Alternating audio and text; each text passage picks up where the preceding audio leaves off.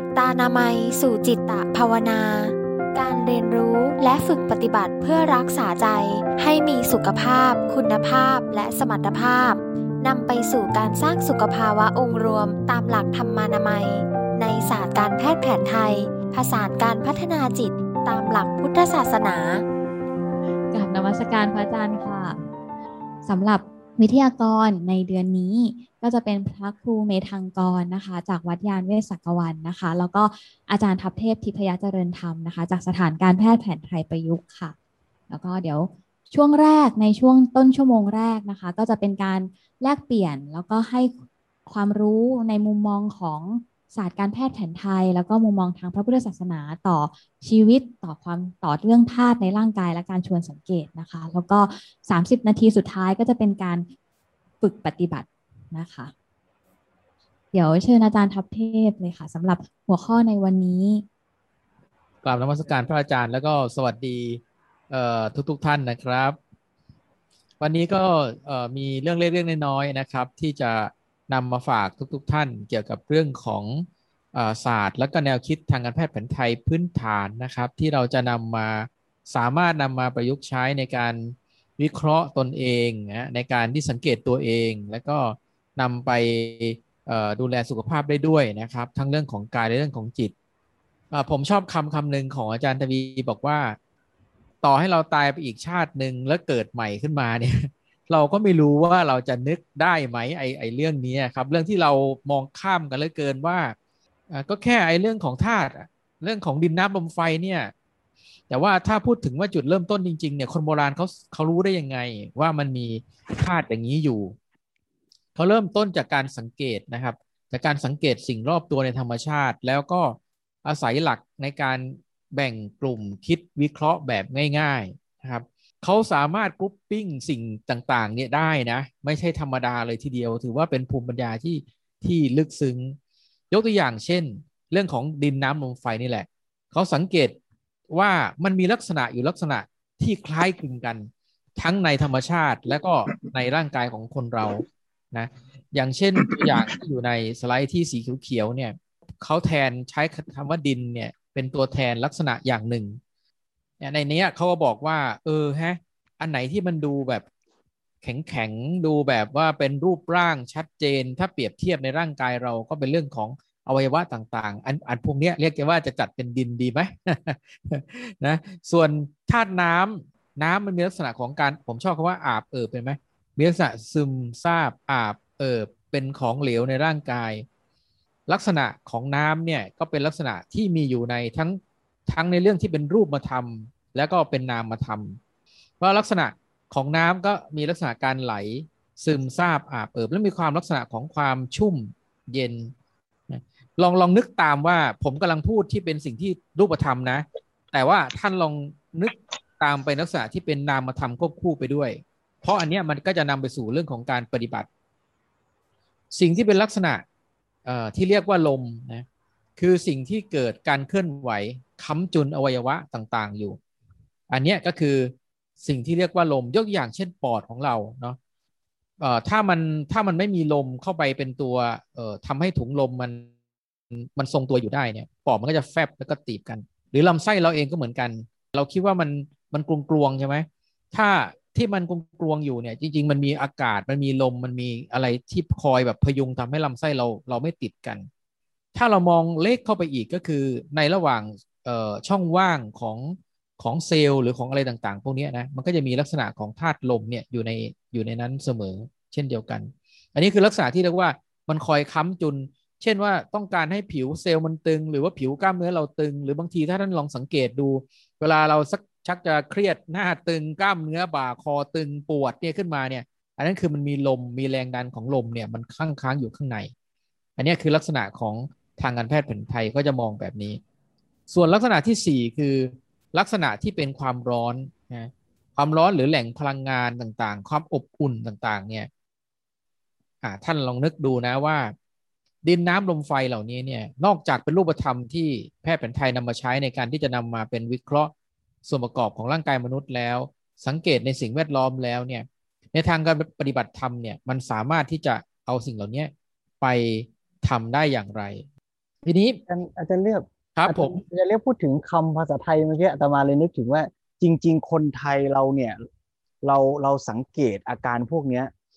อยู่ในชีวิตประจำวันเลยนะโยมลองนึกถึงคำไทยเราอะที่เราใช้เช่นคำว่าใจร้อนครับไอ้ที่เราพูดว่าใจร้อนเนี่ยมันมันร้อนยังไงเวลาเรารีบร้อนเราอะไรเงี้ยมันมีสภาวะร้อนจริงๆไหมมันมันเชื่อมโยงกับสภาวะใจแล้วเราก็เรียกใจในอาการตอนนั้นอย่างนั้นเนี่ยบอกใจร้อนใช่ไหมโอ้ใจเย็นๆหน่อยใช่ครับว่าใจเย็นเนี่ยเป็นยังไงใช่ไหมแสดงว่าการสังเกตกายกับใจเนี่ยมันเชื่อมโยงสัมพันธ์กันนะแล้วบางเนี่ยเราสังเกตกายชัดรู้ตัวว่าเออเนี่ยเราเริ่มเกร็งแล้วหน้าเริ่มแดงเผาๆร้อนแล้วเนี่ยมันสะท้อนอะไรบางอย่างในใจเราไหมตรงเนี้ยพอเราสังเกตได้ไวการที่เราจะเข้าไปจัดการจะเรียกว่าเยียวยารักษามันก็จะทำได้รวดเร็วไม่ปล่อยให้อาการแบบนั้นน่ะมันสั่งสมหมักหมมอยู่นานเดี๋ยววันนี้เราจะชวนกันสังเกตอย่างเงี้ยทั้งฝั่งกายฝั่งใจครับก็อย่างที่ว่าอารมณ์ร้อนที่ท่านพระครูท่านพูดถึงเนี่ย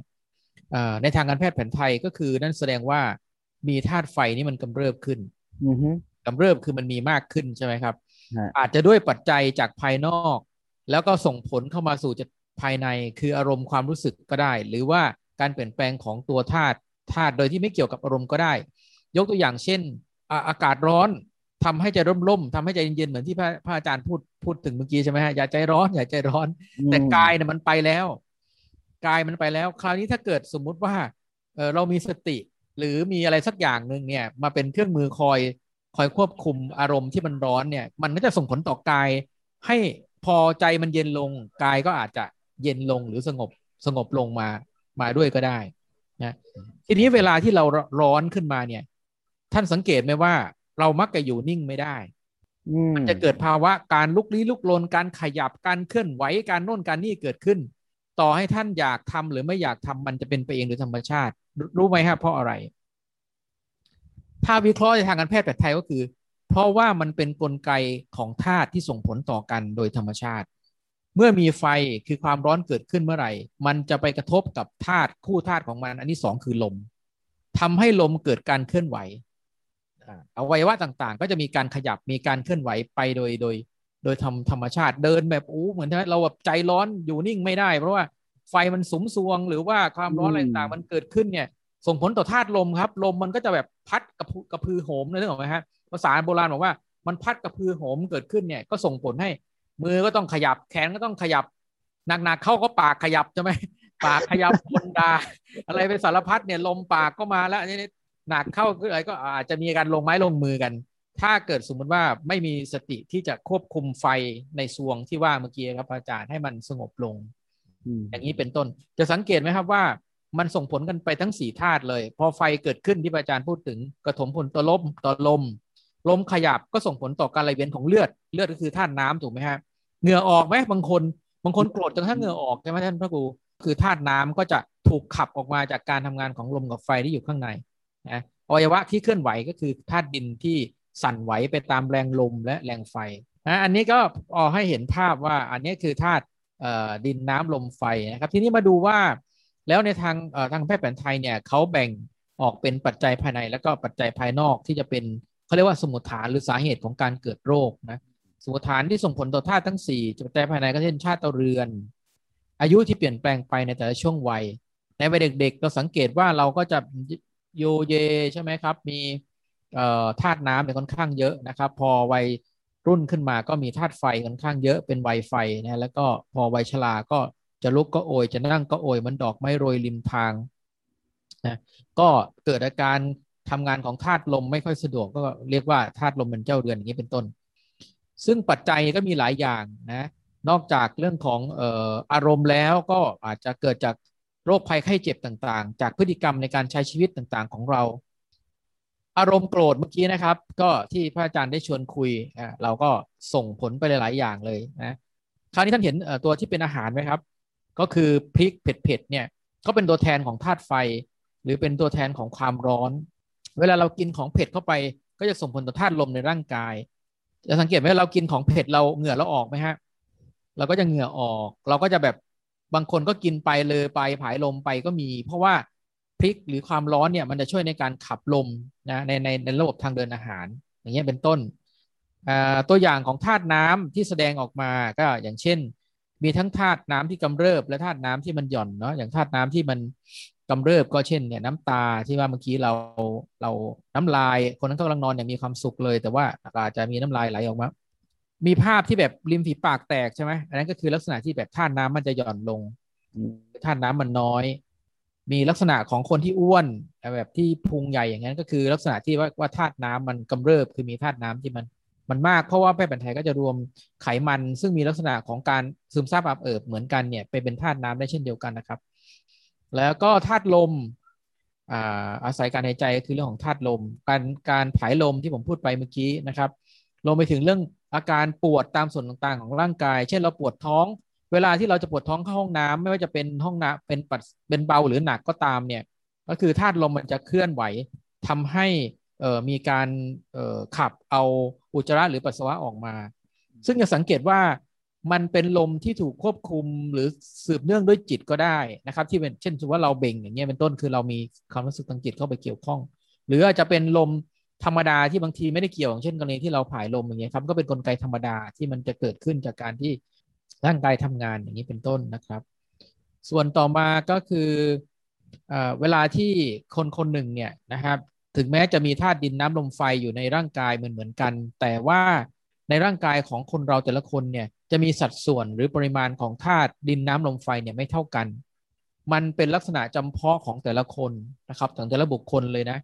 เอ่ออันเนี้ยเขาเรียกว่าธาตุเจ้าเรือนนะครับของคนคนนั้นนะในคัมภีร์ก็จะเขียนไว้นี้ในส่วนของธาตุเจ้าเรือนตรงนี้เนี่ยมันก็สามารถที่จะนำมาวิเคราะห์ถึงเอ่อเหตุของการเกิดโรคหรือนำไปใช้วิเคราะห์ในการดูแลสุขภาพได้นะครับย้อนกลับมาเรื่องของดูเอ่อเรื่องธาตุสักนิดหนึ่งนะครับเผื่อท่านผู้เข้าฟังอาจจะสนใจว่าอยากจะรู้ว่าตัวเองเป็นธาตุอะไรนะครับวันนี้นำเรื่องธาตุเจ้าเรือนหนึ่งเรื่องมาชวนทำเล่นๆกันนะครับพอให้เอ่อเป็นกระแสนะครับก็คือวิธีการในการหาว่าแต่ละคนเนี่ยเป็นธาตุเจ้าเรือนอะไรนะครับจะมีตารางเอ่ออยู่อยู่สองตารางตารางบนเล็กๆเนี่ยก็คือการประเมินธาตุกำเนิดของตัวเองอันตารางใหญ่ๆที่มีหลายข้อเนี่ยนะฮะหนึ่งสองสามสี่ห้าเนี่ยเป็นตารางที่สองเป็นลักษณะธาตุเจริญอีกแบบหนึ่งนะฮะแต่เดี๋ยววันนี้เนี่ยเราจะพูดถึงเฉพาะตารางข้างบนนะครับก็คือธาตุธาตุเจริญกำเนิดนะครับซึ่งอันนี้จะดูได้ง่ายๆท่านเห็นตรงเดือนเกิดข้างบนไหมครับทุกท่านลองดูนะครับเดือนเกิดเดือนตรงนี้นะครับก็คือจะบ่งบอกว่าเราเกิดเดือนไหนนะครับข้างล่างจะบอกว่าเดือนนั้นน่ะคือเราเราเกิดเดือนนั้นเราจะมีธาตุนั้นเป็นเจ้าเรือนนะอย่างคนเกิดเดือนธันวามกราคมกุมภาก็จะเป็นธาตุไฟเป็นเจ้าเรือนนะครับท่านที่เกิดเดือนมีนาเมษาพฤษภาก็ธาตุลมนะฮะมิถุนากรกฎาสิงหาธาตุน้ำกันยาตุลาพฤศจิกาธาตุดินนะอันนี้ก็ลองดูนะว่าแต่ละท่านเกิดเดือนไหนกันบ้างนะครับทีนี้ลองมาดูต่อไปนิดนึงว่าแล้วไอ้ลักษณะของธาตุเจ้าเรือนของคนที่เกิดเดือนเหล่านี้เนี่ยเขามีลักษณะแบบไหนจากภายนอกจากการสังเกตจากการสังเกตภายนอกอ่าทุกทุกท่านลองอ่านดูนะว่าเอ่อตัวเองเกิดช่วงเดือนนี้แล้วมีลักษณะแบบนี้ไหม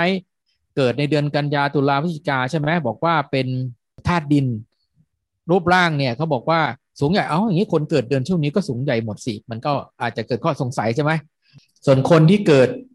ธาตุน้ำเนี่ยมิถุนากรกฎาสิงหาเป็นคนที่อาจจะที่บอกนะฮะก็คือใจเย็นใช่ไหมเคลื่อนไหวช้าพูดช้านะครับแล้วก็ส่วนคนที่อยู่ในช่วงกำเนิดเดือนธาตุลมนะคนนี้ก็อาจจะผิวอาจจะแห้งนะครับจิตใจก็อาจจะโลเลใช่ไหมครับส่วนของคนที่กำเนิดธาตุไฟเนี่ยก็เป็นเดือนธันวามกรากุมภา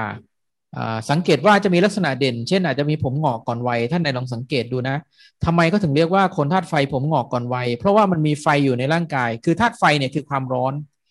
พอความร้อนเนี่ยมันก็จะเผาไหม้ทำให้ใบหน้าเราเหี่ยวย่นนะเส้นผมเราหงอกใช่ไหมเขาถึงบอกว่าถ้าต้องการที่จะดับไฟร้อนเนี่ยไม่ให้ต้องการให้แก่วัยเนี่ยก็ต้องใช้ความเย็นใจต้องเย็นอ่าแล้วก็ใช้ชีวิตที่ที่ไม่เร่าร้อนนะใช้ชีวิตที่เราร้อนเร่าร้อนก็จะลดความตรงนี้ลดธาตุอิทธิพลของธาตุไฟลงไปนะ บางคนจะสังเกตว่าทำไมถึงแก่ก่อนวัยก็เพราะว่าเขามีความเครียดใช่ไหมไอ้ความเครียดก็คือคล้ายๆกับธาตุไฟที่มันสุมซวงอยู่ตลอดเวลาเรามีความวิตกกังวลมีความกังวลนอนไม่หลับพักผ่อนไม่ได้เพราะว่าการนอนก็คือการที่ร่างกายเนี่ยลดอิทธิพลของธาตุไฟลงเหมือนกับเราหลีไฟลงอ่ะนึกออกใช่ไหมครับเวลาเวลาเราตื่นชีวิตของเราตื่นตื่นก็คือการจุดไฟชีวิตดังนั้นเนี่ยคนธาตุไฟเนี่ยโบราณก็เลยก็เลยเรียกว่าถ้าใครแก่ก่อนวัยก็เรียกว่ามีไฟชิรนัคคีคือไฟที่นำไปสู่ความชราภาษาในคัมภีร์บอกว่านางชรากำลังจะมาเยือนท่านผมชอบมากเลยคือมันมันมันเพราะดีนางชราเคยได้ยินไหมครับว่านางชราใครใครคือนางชราแต่ว่าฟังแล้วเออมันรู้สึกมันอินว่ามันคือความชราที่มันอยู่กับเรานี่แหละกำลังจะเข้ามาเยือนนะครับเอ่อคราวนี้ถ้าจะเอาเรื่องธาตุตรงนี้มาเปรียบเทียบนะฮะกับเรื่องของอารมณ์อ่าทุกท่านลองลองนึกดูว่าแน่นอนทุกคนชัดเจนแล้วเมื่อกี้ท่านพระครูชวนแล้วว่าอารมณ์โกรธคือธาตุไฟอารมณ์เคลื่อนไหวคือธาตุลมเรานั่งสมาธินิ่งๆนะแต่ใจเราเนี่ยไม่นิ่งเลยเกิดการเปลี่ยนแปลงตลอดอันนั้นคือมีลมเคลื่อนไหวอยู่ในหัวใจอ่ามีลมเคลื่อนไหวอยู่ในอารมณ์อ่าในในความรู้สึกมันมันไม่นิ่งถ้าเรานิ่งลงได้เมื่อไหร่จะเข้าไปสู่ธาตุที่สามคือธาตุน้ำธาตุน้ำจะเป็นเรื่องของความสงบเย็นใช่ไหมทีนี้ถ้าอารมณ์เราสงบเย็นได้คงที่เกิดความมั่นคงแล้วเนี่ยก็จะเปรียบเสมือนธาตุดินครับคือมีความหนักแน่นมั่นคงเหมือนแผ่นดินถ้าถ้าเปรียบไปในเชิงของที่เรียกว่าเรื่องของจิตเรื่องของอารมณ์ก็ก็จะเป็นลักษณะทำนองแนวนั้นนะครับอันนี้ก็ผมก็พยายามพูดเทียบเคียงให้เห็นในในเรื่องของการแพทย์แผนไทยไปด้วยในขณะเดียวกันนะครับทีนี้เข้ามาสู่ว่าแล้วทีนี้เนี่ยเราจะนำมาดูแลในเรื่องของปรับสมดุลร่างกายหรือสมดุลทางทางจิตของเรายังไงท่านอาจารย์หมออวยท่านก็เลยนำเสนอแนวคิดเรื่องของการดูแลสมดุลร่างกายหรือสมดุลของชีวิตทั้งหมดนะฮะด้วยศาสตร์ที่เรียกว่าธรรมานามัยนะครับศาสตร์ที่ว่าธรรมานามัยก็คือการประมวลเอาความรู้ทางพุทธศาสนาด้วยทางการแพทย์แผนไทยด้วยแล้วก็ทางวิทยาศาสตร์การแพทย์ด้วยนะครับก็ถือว่าก้าวหน้ามากเลยนะครับท่านคิดมาเมื่อประมาณ สามสิบถึงสี่สิบ ปีก่อนหน้านั้นคิดออกมาเป็นเรื่องของสุขภาพดีทำให้คนมีอายุยืนยืนแก่อย่างสง่าเนี่ยด้วยคำสามคำคือกายจิตและกรรมนะครับหรืออาจจะเป็นเรื่องที่เรียกว่ารวมแล้วเรียกว่าธรรมานามัยหรือว่ากายานามัยจิตานามัยแล้วก็ชีวิตตานามัยนั่นเองนะในส่วนของการแพทย์แผนไทยเองเนี่ยในเรื่องของทางจิตเนี่ยก็เป็นเรื่องที่เราก็ให้ความสำคัญแต่ว่า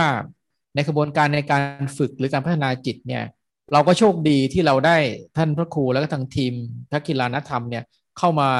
เป็นแสงสว่างช่วยเติมเต็มต่อเติมจุดประกายทำให้บริบทของงานการแพทย์แผนไทยเนี่ยมีความสมบูรณ์มากยิ่งขึ้นสำหรับในเรื่องของของจิตเนี่ยก็คงจะต้องถวายให้ทางท่านพระครูได้เป็นผู้ชี้นำแล้วก็นำทางพวกเราไปพร้อมๆกันในเรื่องของตรงนี้ครับนมัสการครับท่านพระครูครับครับโมทนาโยมอาจารย์ทัพเทพครับคืออาตมาว่าสิ่งที่เราคุยกันเนี่ยมันมันชวนเรากลับมาสังเกตชีวิตจริงของเรานะอย่างสมมติที่เมื่อกี้อาจารย์ทัพเทพพูดถึงว่าใจเรามีความรุ่มร้อนกายมันก็มีอาการเปลี่ยนแปลงไปคราวนี้ไอ้การที่เราจะมารักษาสมดุลเนี่ยอาตมาอยากชวนโยมลองเปรียบเทียบอย่างนี้ว่าเมื่อกี้เราเห็นว่าชีวิตหรือฝั่งร่างกายเนี่ยมันก็ต้องสมดุลในฝั่งของธาตุทั้งสี่อย่างที่อาจารย์ว่าเมื่อกี้ใช่ไหมครับคราวนี้การจะรักษาให้มันสมดุลเนี่ยมันมันทำยังไงอะลองลองลองนึกถึงชีวิตจริงเรานะไอ้ที่ว่าโอ้ยพอเราหงุดหงิดขึ้นมาหน่อยนะอารมณ์รีบร้อนนะไอ้ธาตุไฟในร่างกายมันก็กระพือขึ้นอาจารย์เรียบพูดเห็นภาพเลยพอไฟเริ่มเพิ่มขึ้นเอาลมมันก็เพิ่มมือไม้เริ่มขยับอยู่ไม่นิ่งใจก็เต้นรัวขึ้นอะไรเงี้ยนะเพราะฉะนั้นศิลปะในการที่เราจะมา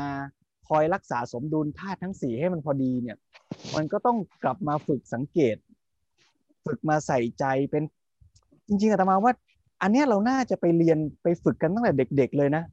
แทนที่เด็กๆเราจะเรียนกันแต่ว่าโอ้กินอาหารหลักห้าหมู่นะเนี่ยมันมาสังเกตอย่างนี้ด้วยนะก็น่าจะดีนะสังเกตว่าเออไอ้แต่ละส่วนแต่ละส่วนเนี่ยเป็นยังไงคราวนี้เมื่อกี้ถ้าโยมฟังคุณหมอเล่าเนี่ยโยมจะเห็นว่าธาตุดินธาตุน้ำธาตุลมธาตุไฟเนี่ยจ จริงๆแล้วทางหมอแผนไทยกับทางพุทธศาสนาเนี่ยเราพูดกันบนคัมภีร์เล่มเดียวกันเลยนะ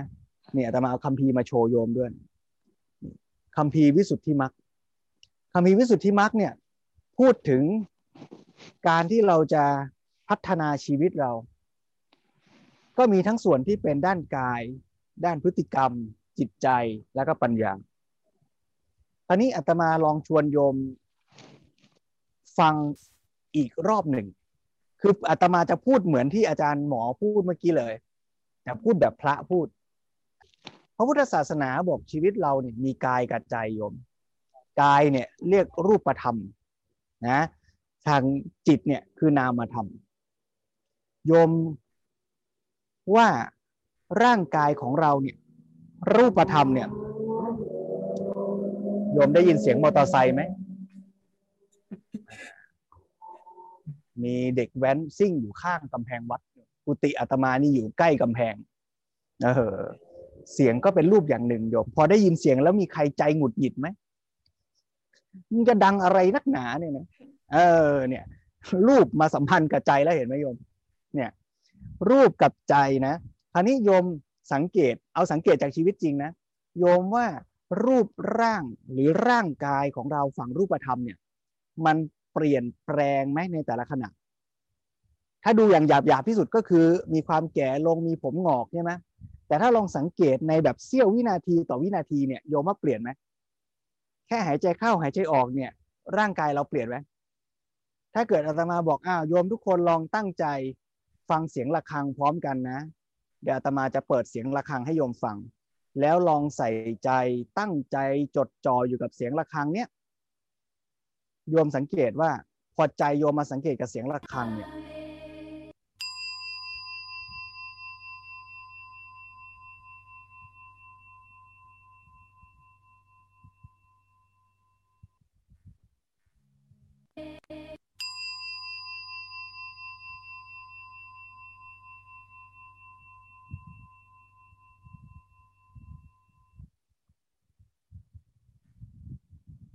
โยมสังเกตอาการเปลี่ยนแปลงที่ร่างกายได้ไหม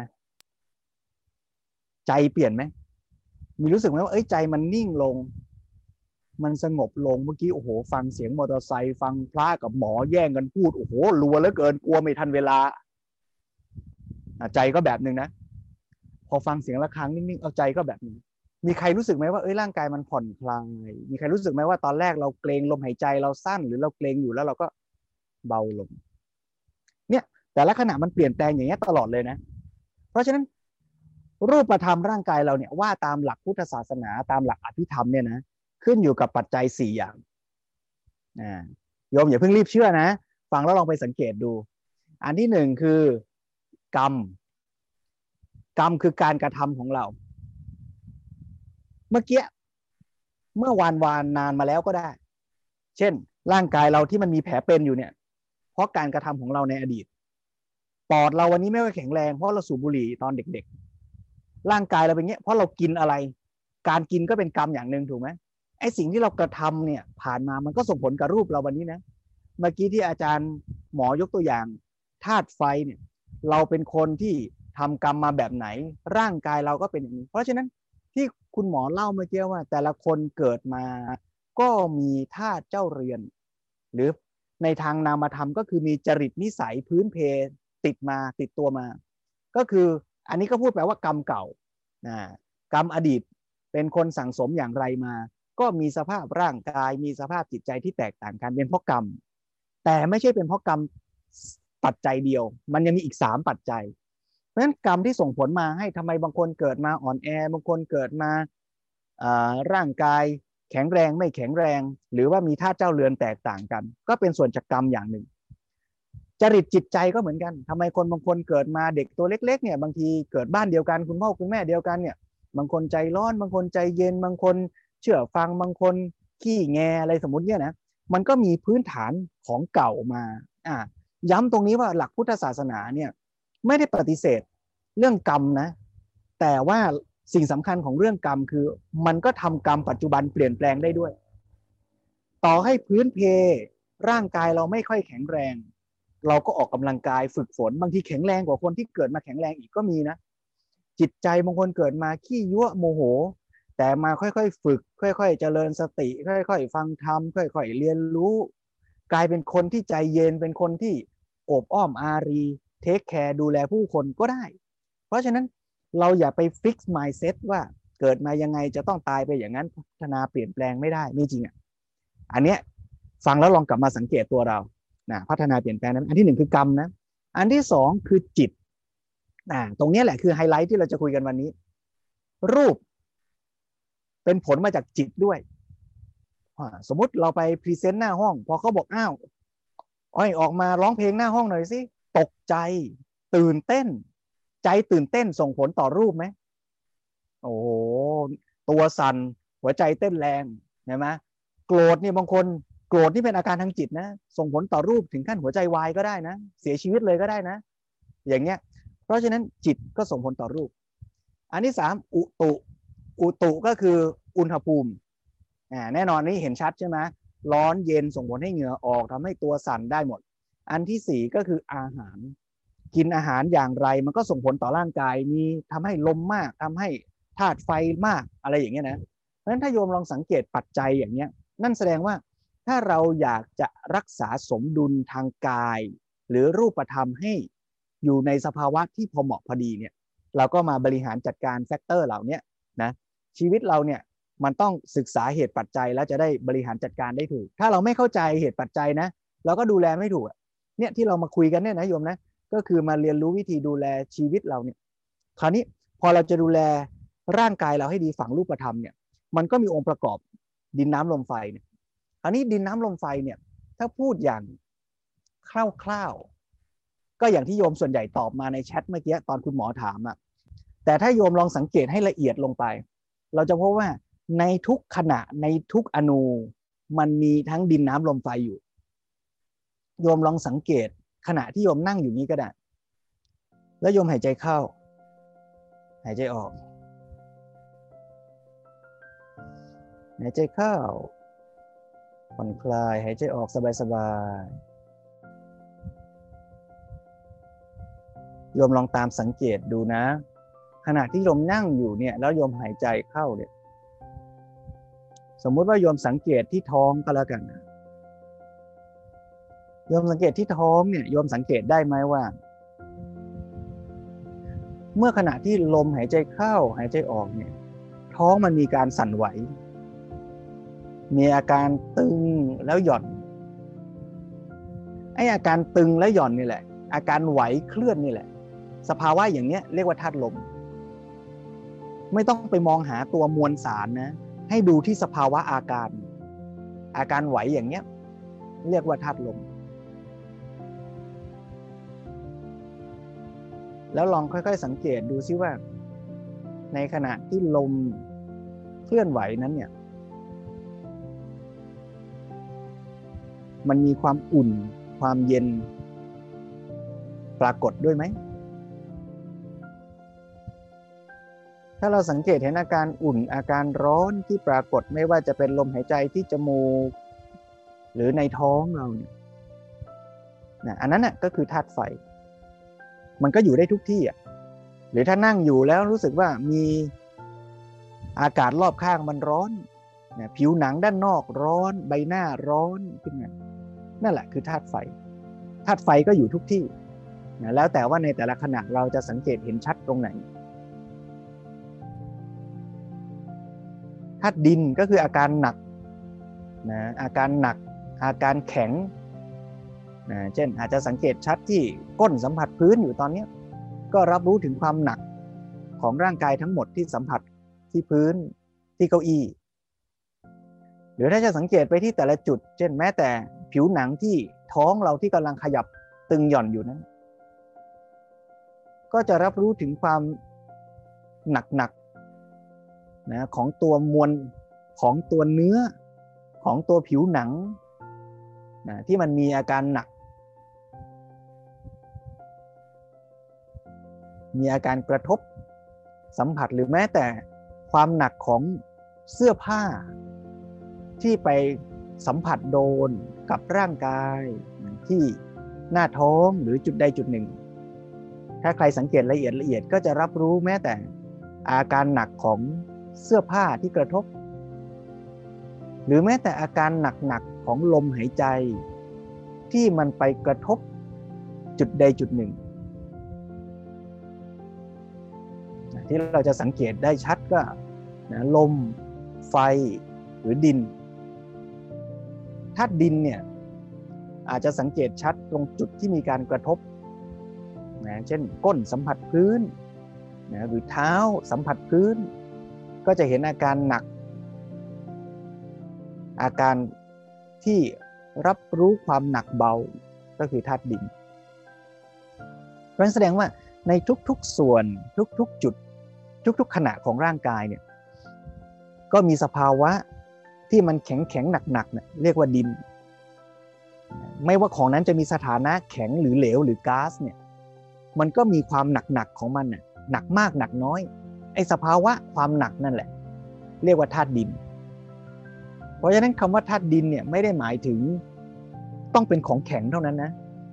อ่าแต่ความมีน้ำหนักของมันน่ะความหนักๆนั่นแหละธาตุดินธาตุไฟก็คือความร้อนๆอุ่นๆเย็นๆซึ่งมีอยู่ในของไม่ว่าจะของแข็งของเหลวของก๊าซก็มีทั้งนั้นเนี่ยอันนี้เราลองฝึกสังเกตอย่างเนี้ยแล้วเราจะพบว่าถ้าตอนไหนมันเริ่มเกิดสภาวะร้อนผิดปกติขึ้นมาเนี่ยเอออย่างเงี้ยเราก็ต้องมาศึกษาเหตุปัจจัยตอนนั้นแล้วเอ๊ะตอนนี้ใจเราหงุดหงิดเหรอหรือตอนนี้เรากินอะไรเข้าไปเหรอหรือร่างกายเราผิดปกติเราก็จะได้บริหารจัดการหรืออย่างที่อาจารย์หมอยกตัวอย่างเมื่อกี้นั่งๆไปแล้วโอ้ไหลเกร็งนะหรือแม้แต่ใครหายใจเข้าหายใจออกนั่งสมาธิเนี่ยนั่งไปสักพักหลังเกร็งท้องเกร็งพอมีอาการเกร็งเกิดขึ้นเนี่ยมันอาจจะเกิดจากโทสะที่เรากำลังเคร่งเครียดทำให้ร่างกายมันบีบตัวเกร็งธาตุลมมันอั้นใช่ไหมอย่างที่อาจารย์ทัพเทพว่าเมื่อกี้หรือโยมสังเกตป่ะเวลาเรานั่งสมาธิเนี่ยถ้าเกิดว่าอากาศร้อนเนี่ยเราจะรู้สึกร้อนแบบหนึ่งแต่ถ้าเกิดว่าเรานั่งสมาธิแล้วอยากจะเลิกเร็วๆแล้วมันไม่หมดเวลาสักทีเราหงุดหงิดเราเบื่อเนี่ยมันก็จะร้อนเหมือนกันนะแต่มันร้อนต่างกันนิดหน่อยลองไปสังเกตลองฝึกดูร้อนจากอากาศร้อนกับร้อนจากหงุดหงิดเนี่ยอ่ามันจะร้อนไม่เหมือนกันนะค่อยๆฝึกสังเกตชีวิตจริงอย่างเงี้ยโยมเพราะฉะนั้นการสังเกตไม่ว่าจะเป็นฝั่งรูปหรือฝั่งนามเนี่ยมันก็ต้องฝึกสังเกตในทุกๆขณะของชีวิตอ่ะเกิดมาเนี่ยมันก็มีรูปตั้งหลักมาแหละว่าเอียงหนักไปทางดินน้ำลมไฟจริตหนักไปทางโทสะโลภะราคะวิตกศรัทธาอะไรก็ว่าไปเราจะฝึกจะพัฒนาจะบริหารจัดการให้มันดีหรือดียิ่งขึ้นในทางจิตใจนี่ดียิ่งขึ้นเห็นชัด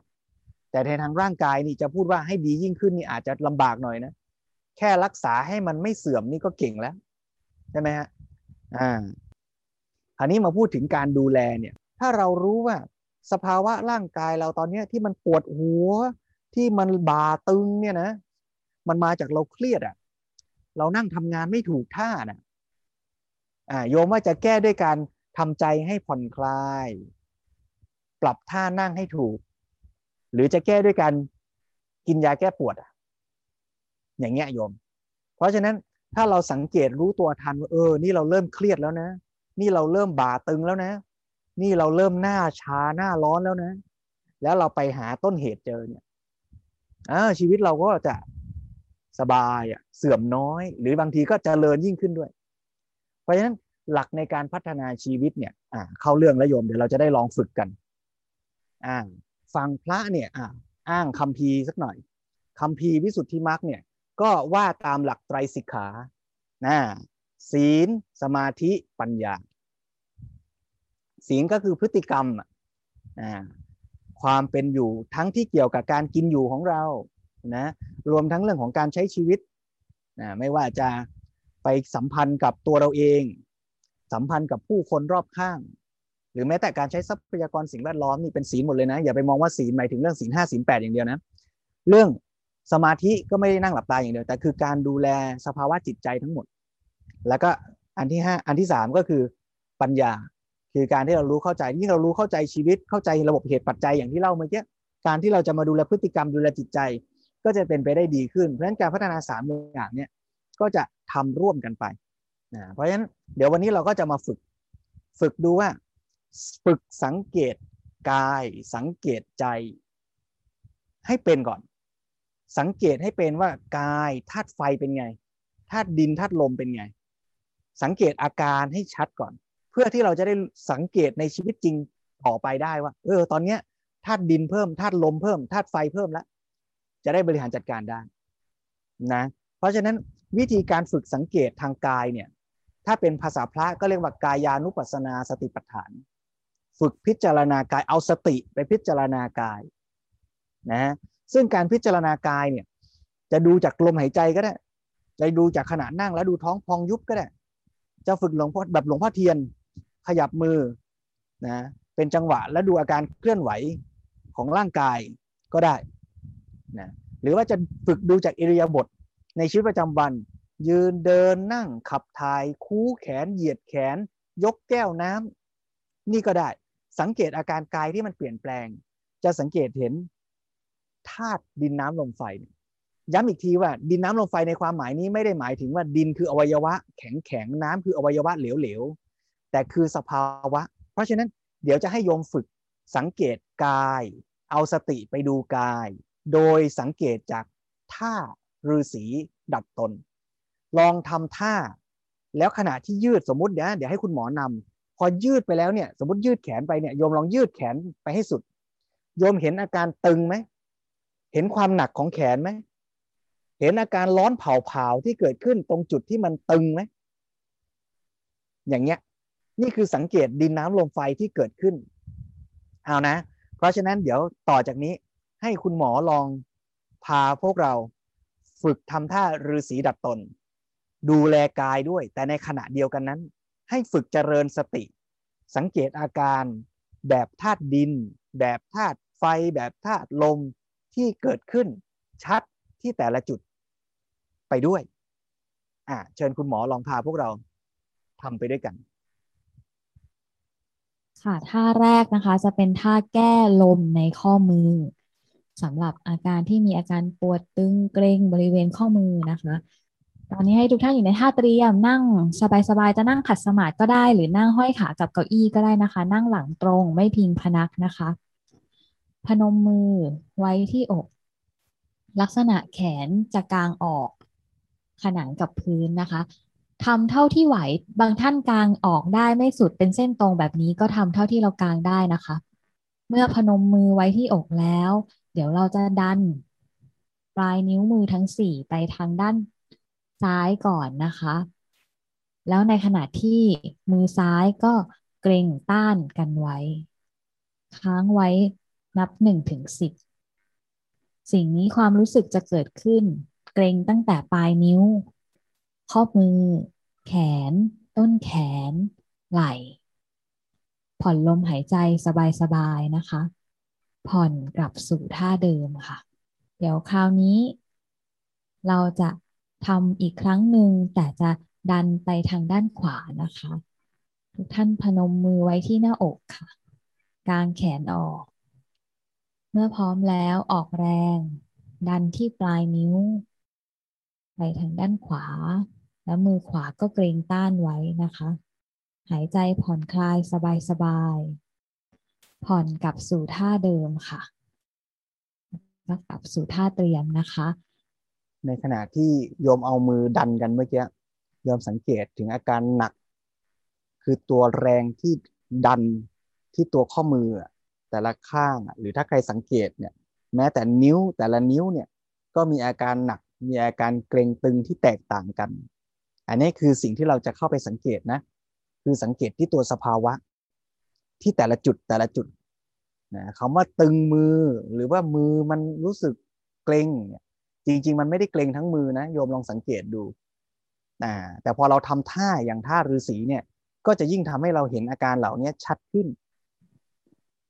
โยมลองสังเกตในท่าต่อไปในทำนองเดียวกันนี้นะ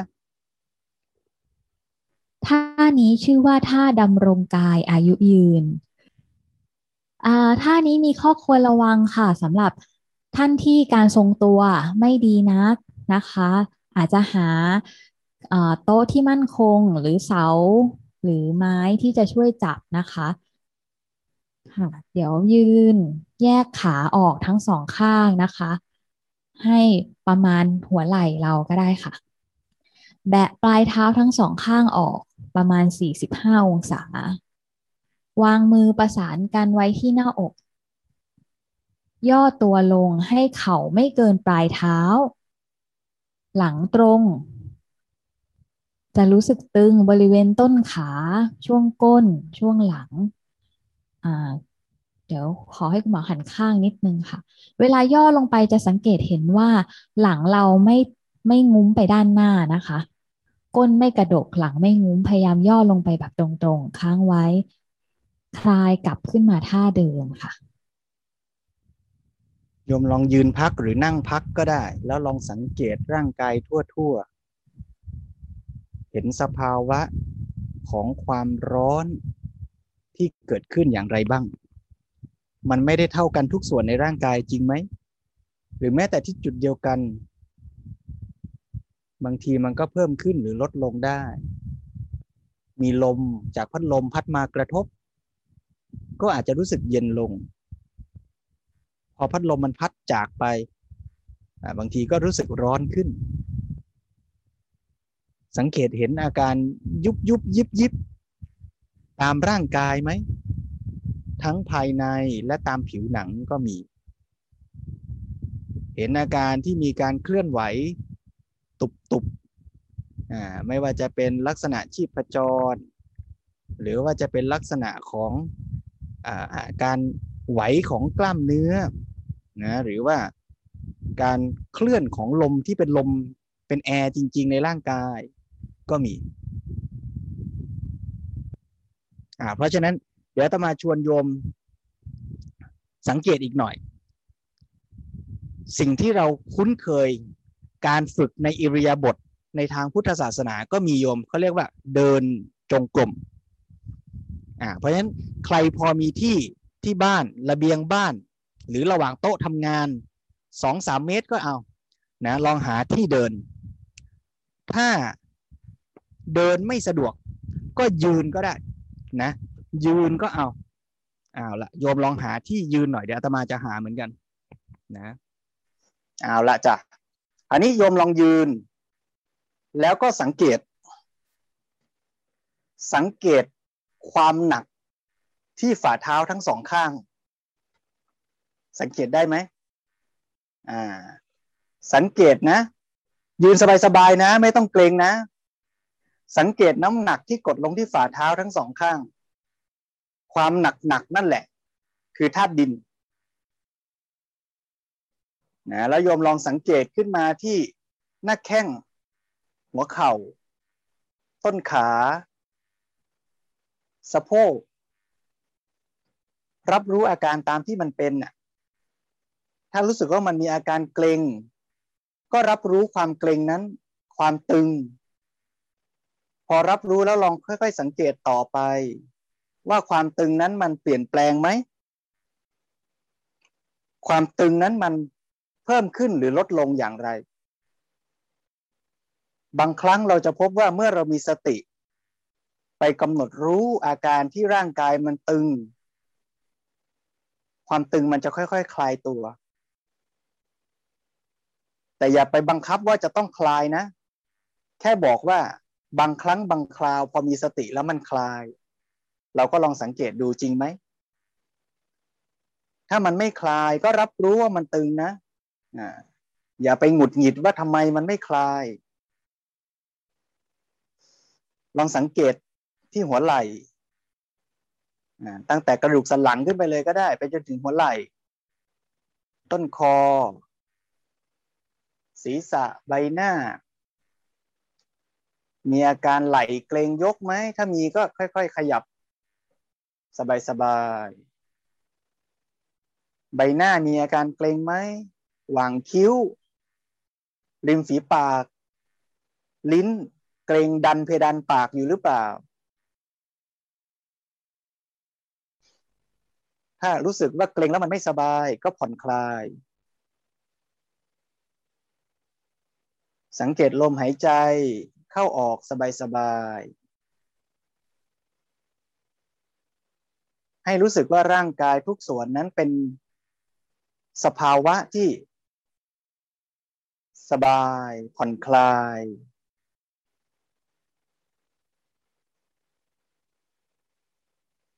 คราวนี้ลองมาสังเกตที่ฝ่าเท้าอีกครั้งหนึ่ง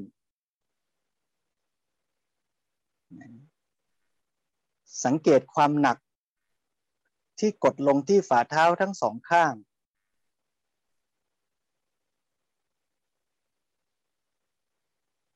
คราวนี้ลองสังเกตที่ฝ่าเท้าข้างขวาชัดๆแล้วค่อยๆถ่ายน้ำหนักไปทางขวาทีละน้อยทีละน้อยสังเกตได้ไหมว่าฝ่าเท้าข้างขวานั้นหนักขึ้นนิดนิดนิดนิดจนกระทั่งน้ำหนักตัวเราอยู่บนฝ่าเท้าข้างขวาทั้งหมดแล้วหยุดไว้ก่อนจะสังเกตว่าฝ่าเท้าข้างขวานั้นรับน้ำหนักเต็มที่มั่นคงอยู่พอรู้สึกชัดอย่างนี้แล้วจึงค่อยๆเอาสติของเราไปใส่ใจสังเกตที่ฝ่าเท้าข้างซ้ายสังเกตได้ไหมว่าฝ่าเท้าข้างซ้ายตอนนี้มันเบาๆสัมผัสกับพื้นแข็งๆมีความเย็นความร้อนประมาณนึงอ่าบางทีอาจจะมีความลื่นๆสาบๆนะมีพรมเป็นขนหรือว่ามีความมันมีความลื่นอะไรก็ได้สังเกตตามที่มันเป็นอ่ะนะแล้วค่อยๆถ่ายน้ำหนักไปทางซ้ายช้าๆสังเกตอาการหนักขึ้นหนักขึ้นที่ฝ่าเท้าข้างซ้าย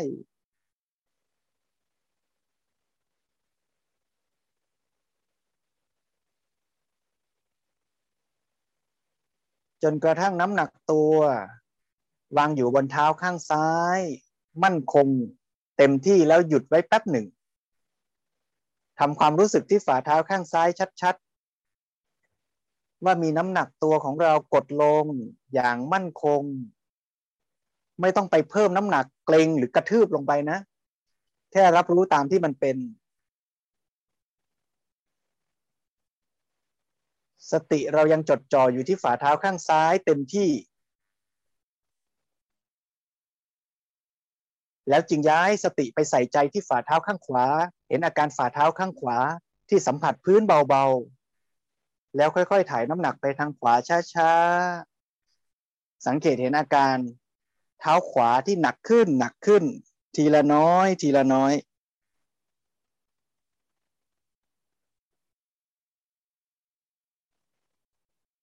จนกระทั่งน้ำหนักตัวมาอยู่บนเท้าขวามั่นคงดีแล้วหยุดไว้แป๊บหนึ่งย้ายสติของเราไปใส่ใจฝ่าเท้าข้างซ้ายเห็นฝ่าเท้าข้างซ้ายเบาๆค่อยๆถ่ายน้ำหนักไปทางซ้ายช้า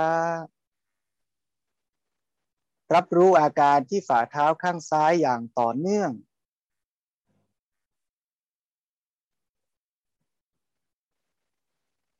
อย่าเกรงหัวเข่านะเดี๋ยวปวดนะสบายสบาย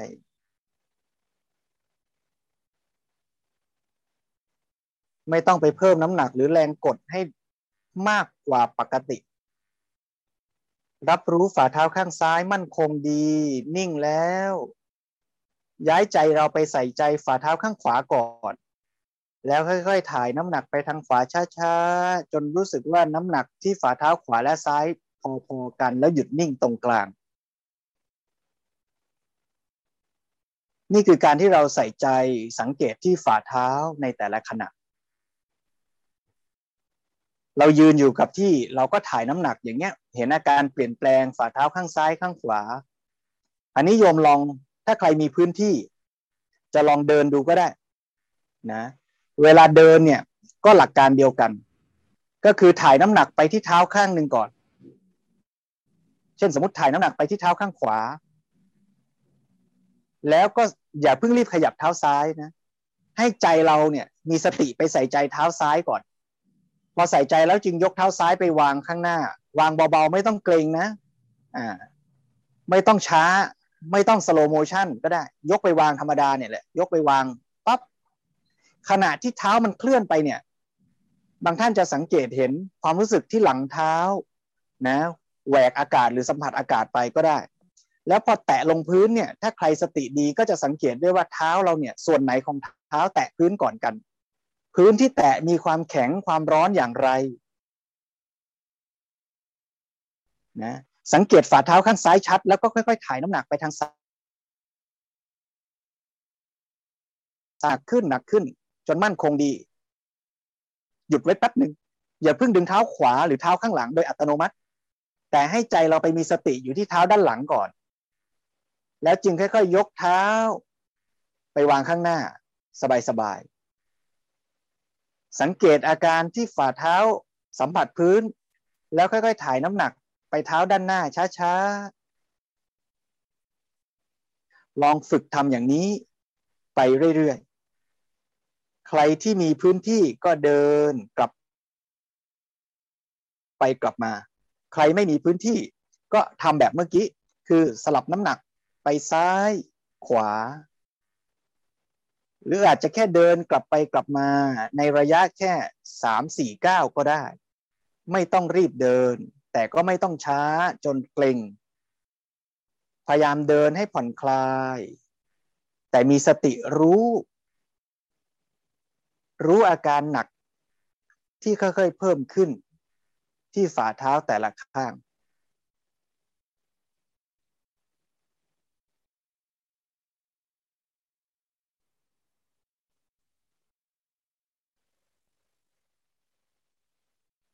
เมื่อเดินได้สักพักแล้วก็ลองหยุดยืนนิ่งๆรับรู้อาการที่ฝ่าเท้าทั้งสองข้างอยู่รับรู้น้ำหนักที่กดลงที่ฝ่าเท้าทั้งสองข้าง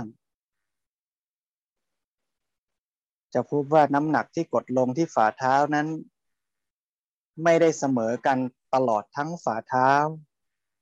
มีจุดที่รับน้ำหนักชัดจุดที่หนักจุดที่เบาแตกต่างกันบางท่านอาจจะสังเกตเห็นอาการร้อนอาการไหวมีอาการสั่นหรือขยับไหวๆบริเวณข้อเท้านะหรือว่าที่ผิวนะที่ฝ่าเท้าสัมผัสพื้นก็เป็นได้นี่คืออาการทางร่างกายที่เราสังเกตตัวเราอ่ะยืนสบายๆหายใจเข้าลึกๆหายใจออกผ่อนคลายอ่ะเวลาเรามีจำกัดวันนี้ก็ถือว่าทดลองดูก่อนแล้วเดี๋ยวถ้าใครมีเวลาก็ลองสังเกตลองฝึกต่อค่ำคืนนี้ด้วยแล้วก็ฝึกในชีวิตประจำวันก็ฝึกสังเกตอย่างเนี้ยนะในทุกๆอิริยาบถอ้าว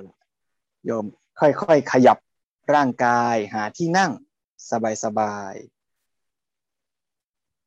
มีคำถามไหมคะแชทในแชทมีอาการง่วงบ้างค่ะอ่าง่วงก็เป็นอาการทางใจก็สังเกตง่วงที่เกิดขึ้นนะหรือว่าบางทีง่วงแล้วมันส่งผลยังไงกับกายมีไหมง่วงแล้วทำให้เซนะง่วงแล้วทำให้สับประงกเนี่ยใจก็มีผลต่อกายเห็นไหมโยมนะก็ฝึกสังเกตไปอย่างนี้โยมอ่าคราวนี้ถ้าง่วงทำยังไงถ้าเราเดินจงกรมอยู่ก็เดินเร็วขึ้นหน่อยนะเดินเร็วขึ้นหน่อยหรือว่าอาจจะใช้คำบริกรรมช่วยครูบาอาจารย์บางที่บางสำนักก็จะบอกว่าใช้คำบริกรรมช่วยเช่นเดินแล้วก็ว่าในใจไปด้วยนะเช่นว่าซ้ายขวาก็ได้หรือว่ายกย่างเหยียบอะไรอย่างนี้ก็ได้พอมีคำช่วยก็อาจจะทำให้ง่วงลดลงตอนเดินเท้าสองข้างมันทำงานพร้อมกัน